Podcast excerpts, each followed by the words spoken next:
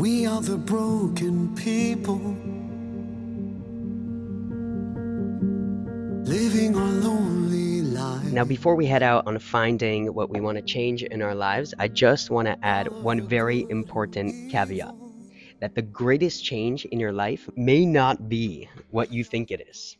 And that's because when it comes to bodybuilding, there is two stages. You have what's called bulking, which is putting on all the extra weight that you need to turn to muscle. And then you have cutting, where you cut down all that fat and turn it all back into muscle. So bulking, you're trying to add in as much muscle mass as you can. And cutting, you're trying to cut away all the extra parts to make sure that you're in perfect symmetry. And that's the way it works when it comes to spirituality as well. That we have bulking, which is bringing out your potential into this world and making sure that you're living your individualistic personal mission. What you were put on this world to fulfill, to bring out, to give to others, to make sure that you're expressing that the most. And then we also have cutting, which is trying to cut away all the parts of our midos that aren't in line with Hashem and all the parts and elements and aspects of ourselves that we don't want. But both are equally important. We need to be expressing our gift, what we were created for, our personalities, what we're meant to be giving to the world in the highest degree possible. And we also need to be cutting away the parts of ourselves that aren't good and aren't bringing us to the place that we want to go. Rav Chaim Friedlander in Sifsei Chaim Midos Volume 2, page 17 highlights this. And he says, Kol echad hu be'emes yachid ba'olam, every individual uh, is unique in this world. Kila kol echad tafkid hamiyuchad lo bilvad. Everybody has a purpose which only he can fulfill. We all have our unique individualistic mission. Nobody else can fulfill what he needs to do. Rav Eliyahu Dessler in Michtav MeEliyahu, Volume 2, Parshas Lech Lecha, also says, Verishis avodas ha'adam, that the first thing a person needs to work on is not what elements of himself he should be cutting away, but rather he shiyakar v'yigala es midaso ha'ikaris hazos, but rather to recognize what his mida is, what his unique character trait is, his main character trait that he's supposed to bring out to the world. Yiftecha lishlemusa al Torah, and he should make sure to open it up into its complete fruition through the ways of the Torah. And the Nesivos Shalom in volume 1, Nesiva Das, chapter 6, echoes this as well. And he says, just like by cutting away aspects of your personality. Kimokain ba'ase tov. Similarly, a person also needs to focus on the ase tov, on the doing good. Tzarch shetia lo behiros. He has to have clarity. Mahim akochos amiyuchadem shechanan oisei Hashem yisparach. What are the special gifts and capabilities that are unique to him that Hashem has given him? Shal yadam yuchali skarav elav. That through these character traits he can come close to Hashem. And if a person doesn't recognize the goodness that he has within him, and he's like a blind person.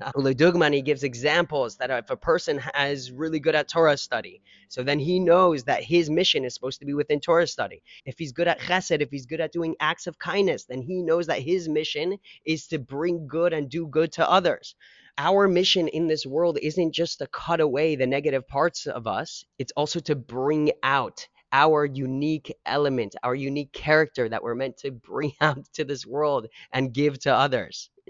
And I want to share personally that I've always taken on during the time of Elul changes on what I would stop doing. So it was always a change that I wanted to stop speaking lashon hara or stop doing this negative activity or being so distracted. And when I learned this Torah a couple of years ago, it was so powerful that I decided to make my yearly change something positive that Hashem wanted me to bring out. And I asked myself, what is that unique thing that Hashem is waiting for me to bring out into the world? What is my avoda? What am I meant to be giving out to the world?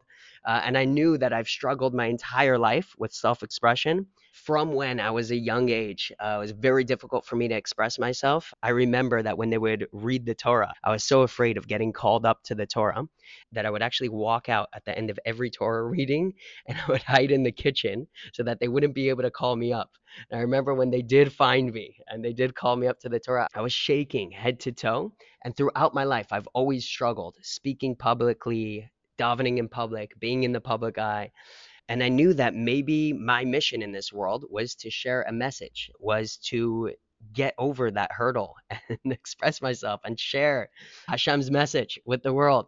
So I remember one Elul before Rosh Hashanah deciding that my Kabbalah, that what I take on, my change that I'm going to make is to express myself to the world.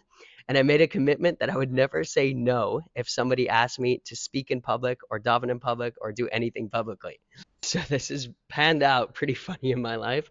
Uh, but throughout the past four years, anytime somebody has asked me, "Oh, do you want to speak at Shalosh Seudos?" I would have to say yes. Do you want to daven? Yes. Do you want to speak at a bar mitzvah? Yes. I've never spoken at a bar mitzvah before. Somebody asked me if I wanted to do a run for kids.